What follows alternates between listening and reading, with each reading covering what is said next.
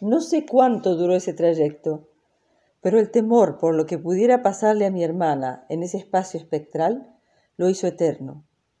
Más de una vez se detuvo Adelita a mirar los animales submarinos, la nariz pegada a la pared fría, las dos manos en pantalla contra las sienes para ver mejor.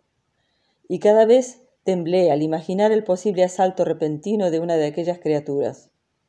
Pero nadie la atacó, nadie vino, estaba sola. Tampoco vino madre a rescatarla. Solo yo la veía, y no podía hacer nada para sacarla de ahí o consolarla. Al final, al fondo del pasillo opalino, había una escalera estrecha que subía en caracol. Adelita no se volvió a mirar atrás lo recorrido. Tan decidida como antes, plantó un piecito en el primer peldaño, el otro en el siguiente, y empezó el ascenso. Ahora la luz venía de arriba, alta, muy alta, tanto que era poco más que un punto a esa distancia. Una claraboya se abría el cielo e iluminaba el cilindro de ladrillo donde estaba construida la escalera. Los escalones rotos, las irregularidades de la pared y los travesaños que en algunos puntos le impedían derrumbarse, proyectaban sobre las cosas formas oscuras que asustaban. Yo veía las piernitas de Adela alzarse con esfuerzo ante cada escalón y su rostro muy serio, ora iluminado, ora en sombras, concentrado en la tarea de subir. En cierto momento se oyó un rumor de alas, y Adelita, sin soltarse de la barandilla, alzó la cabeza para ver. Unos pájaros blancos que hacían nido en una viga revolotearon en círculos dejando caer algunas plumas. Nuestra hermana los miró como si estuvieran confirmando un presagio. Luego siguió subiendo con empeño. A esa altura la claraboya se distinguía mejor.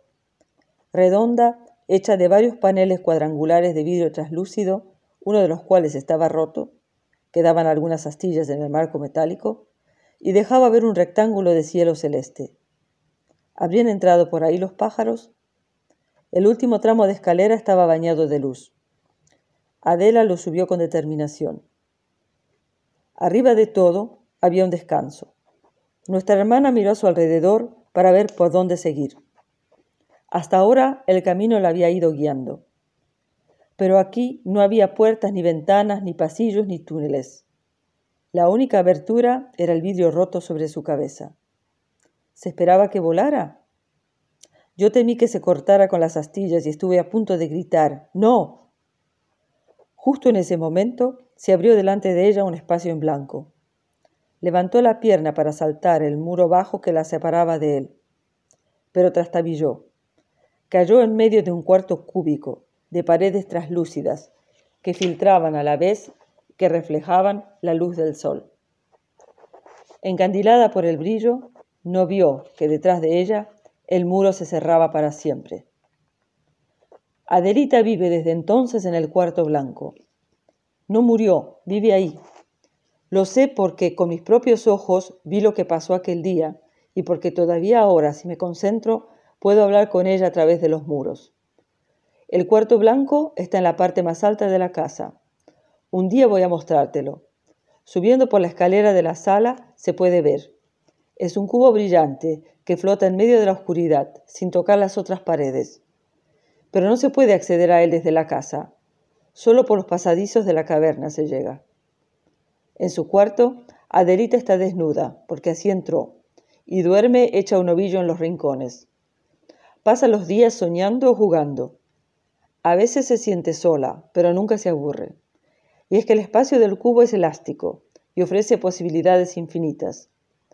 Sea cual fuere la dirección en que avanza Delita, a derecha o izquierda, en línea recta o en diagonal, incluso hacia arriba o cabeza abajo, el cubo se estira para acompañarla en sus movimientos y luego vuelve a su dimensión original cuando ella duerme.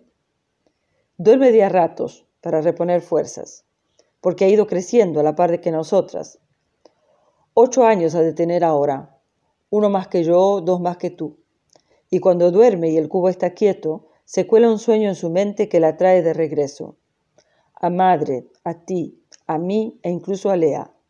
Soñamos las cuatro al mismo tiempo que estamos juntas jugando en el agua y contándonos todo lo que nos pasa. Y sé que otras veces, porque me lo ha dicho ella, sueña que madre acaricia su cabeza para que no tenga miedo. Pero ni Lea ni madre ni tú recuerdan esos sueños. Lea es demasiado joven, y tú quizás no reconozcas en ellos a Adelita, pues nunca la has visto. Pero madre, al despertar borra todas esas imágenes. No quiere verlas. A Adelita le duele su olvido.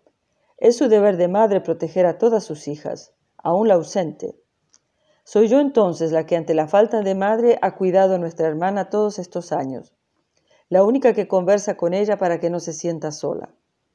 He procurado aliviarla de sus miedos, consolarla de sus llantos, transmitir sus pedidos a ustedes tres, que no saben oírla. Yo soy la guardiana de la verdad oculta, la que nadie más conoce y madre niega. Te la transmito a ti porque eres mi hermana, para que juntas carguemos el peso de la memoria. Llegado el momento, se la contaremos también a Lea. Cuantas más seamos las portadoras, menos nos abrumará el dolor.